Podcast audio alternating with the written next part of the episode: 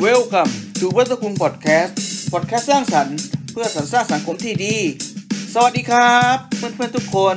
เบิร์ดเองนะครับหวังว่าทุกคนจะปลอดภัยห่างไกลจากโควิดกันนะครับ วันนี้นะครับ ผมอยากจะมาคุยอีกเรื่องหนึ่งที่เราอาจจะมองว่าเป็นเรื่องปกติแล้วในปัจจุบัน เพื่อนๆเคยสังเกตไหมครับว่า เวลาเดินทางไปตามหน้าโรงเรียนต่างๆ มันจะมีป้ายอยู่ป้ายหนึ่งที่ประกาศว่าอ่าเด็กคนนี้ สอบติดคณะดังๆ มหาวิทยาลัยดัง ๆ อะไรประมาณนี้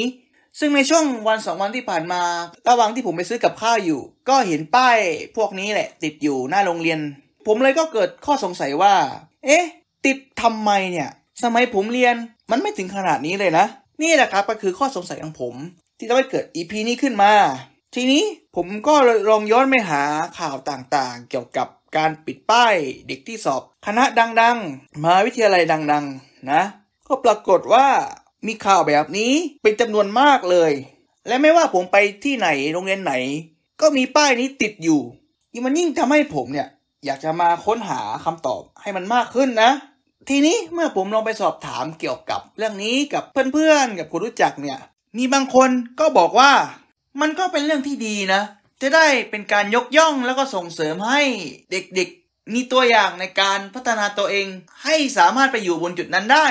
แต่ก็มีอีกบางคนที่บอกว่ามันไม่ค่อยเหมาะสมนะ ที่จะมีรูปกับชื่อต่างๆ ประกาศอยู่บนป้ายนั้นมันดูเหมือนการตีตาว่าต้องสอบได้คณะนี้เท่านั้นนะ ถึงมีโอกาสติดป้ายหน้าโรงเรียนแบบนั้น ทีนี้ในระหว่างที่ผมไปหาข้อมูลอยู่นั้น ผมก็เจอบทความที่น่าสนใจ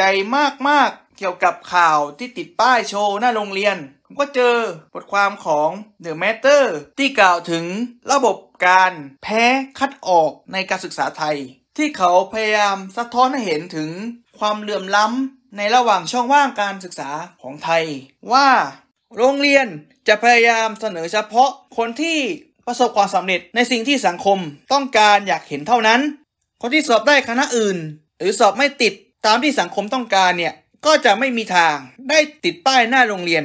ซึ่งนี่นะครับ มันกำลังสะท้อนให้เห็นถึงการตีตราทางสังคม หรือ social stigma ว่าคนที่เก่งเท่านั้นที่จะสามารถประสบความสำเร็จในชีวิตได้ ส่วนคณะอื่นๆ ก็จะไม่ให้ความสำคัญ หรือแม้แต่มองเลยนะครับ ซึ่งแน่นอนว่าปัญหานี้มันย่อมมีผลกระทบต่อตัวนักเรียนเองอย่างแน่นอนนะครับ อย่างแรกเลยที่เห็นอย่างชัดเจนก็คือ กลุ่มที่ ไม่ได้ติดป้ายหน้าโรงเรียนเนี่ยเขามองว่าตัวเองไม่เก่ง เขาไม่มีความสามารถมากพอ ที่จะมีโอกาสได้ติดป้ายหน้าโรงเรียน ซึ่งมันจะกระทบต่อ ความมั่นใจในตัวเองในการใช้ชีวิตในอนาคตได้นะครับ หรือบางคนอาจจะแรงถึงไม่อยากจะอยู่ในระบบการศึกษานี้อีกต่อไป ซึ่งปัญหาทั้งหมดนี่นะครับ มันเกิดจากสิ่งที่เรียกว่า ความเหลื่อมล้ำทางการศึกษา ซึ่งความเหลื่อมล้ำที่เราเห็นอย่างชัดเจนเลยก็คือช่วงของการระบาดของโควิด บางโรงเรียนที่มีความพร้อมเนี่ยก็จะสามารถเข้าถึงเทคโนโลยีเข้าถึงโอกาสในการศึกษาที่มากกว่าคนที่อยู่ในโรงเรียนที่อยู่ห่างไกลไม่มีความพร้อมนะครับ อันนี้ก็ถือว่าเป็นสาเหตุหลักๆ ที่เราสามารถมองเห็นได้อย่างชัดเจนในโอกาสนี้ หรือแม้กระทั่งการแบ่งสายต่างๆ ไม่ว่าจะเป็นสายวิทย์สายศิลป์เนี่ยที่มองว่าคนที่เรียนสายวิทย์เก่งกว่าคนที่เรียนสายศิลป์ คนที่เรียนสายศิลป์เนี่ยก็จะไม่ให้ความสำคัญกับเขาเลย มุ่งแต่ให้ความสำคัญกับเด็กสายวิทย์เนี่ยนี่แหละครับก็คือตัวอย่างที่เราเห็นได้อย่างชัดเจนอีกอย่างหนึ่งในระบบการศึกษาของเรานะ ทีนี้นะครับ การที่เรามีระบบการศึกษาแบบนี้เนี่ยมันสะท้อนให้เราเห็นภาพรวมของ mindset แบบที่เรียกว่า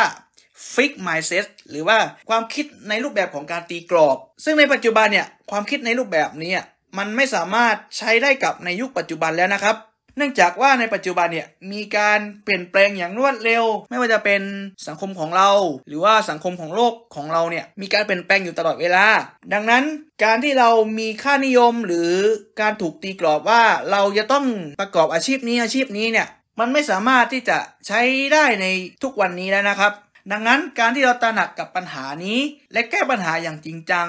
โดยเฉพาะเรื่องของการลดความเหลื่อมล้ำทางการศึกษา เป็นสิ่งสำคัญมากเลยในในโลกการศึกษาของเรานะสำหรับผมผมคิดว่ามันเริ่มได้จากผู้ปกครอง ผู้ปกครองสามารถปลูกฝังให้เด็กเนี่ยมองเห็นถึงคุณค่าและความสำคัญของอาชีพสายอื่นๆ ทุกอาชีพ ทุกสาขาวิชาเนี่ยล้วนมีบทบาทมีความสำคัญในการพัฒนาสังคม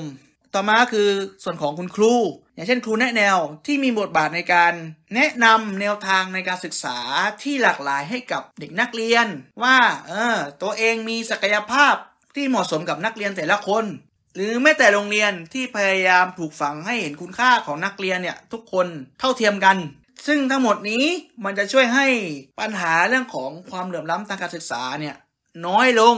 และปัญหาเกี่ยวกับเรื่องของการติดป้ายหน้าโรงเรียนเนี่ย มันจะไม่เกิดขึ้นเลย ถ้าหากว่า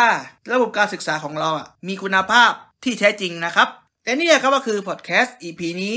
ที่ผมอยากจะมาสะท้อนปัญหาเล็กๆ ที่ทุกคนอาจจะมองข้าม แต่มันสามารถกลายเป็นปัญหาที่ยิ่งใหญ่ ถ้าหากว่าเราปล่อยปละละเลยมัน ไม่เห็นค่าไม่เห็นความสำคัญกับมันนะครับหากเพื่อนๆมีความคิดเห็นอย่างไรนั้น ก็สามารถคอมเมนต์ใต้ช่องทางต่างๆ ของพอดแคสต์ของผมนะครับ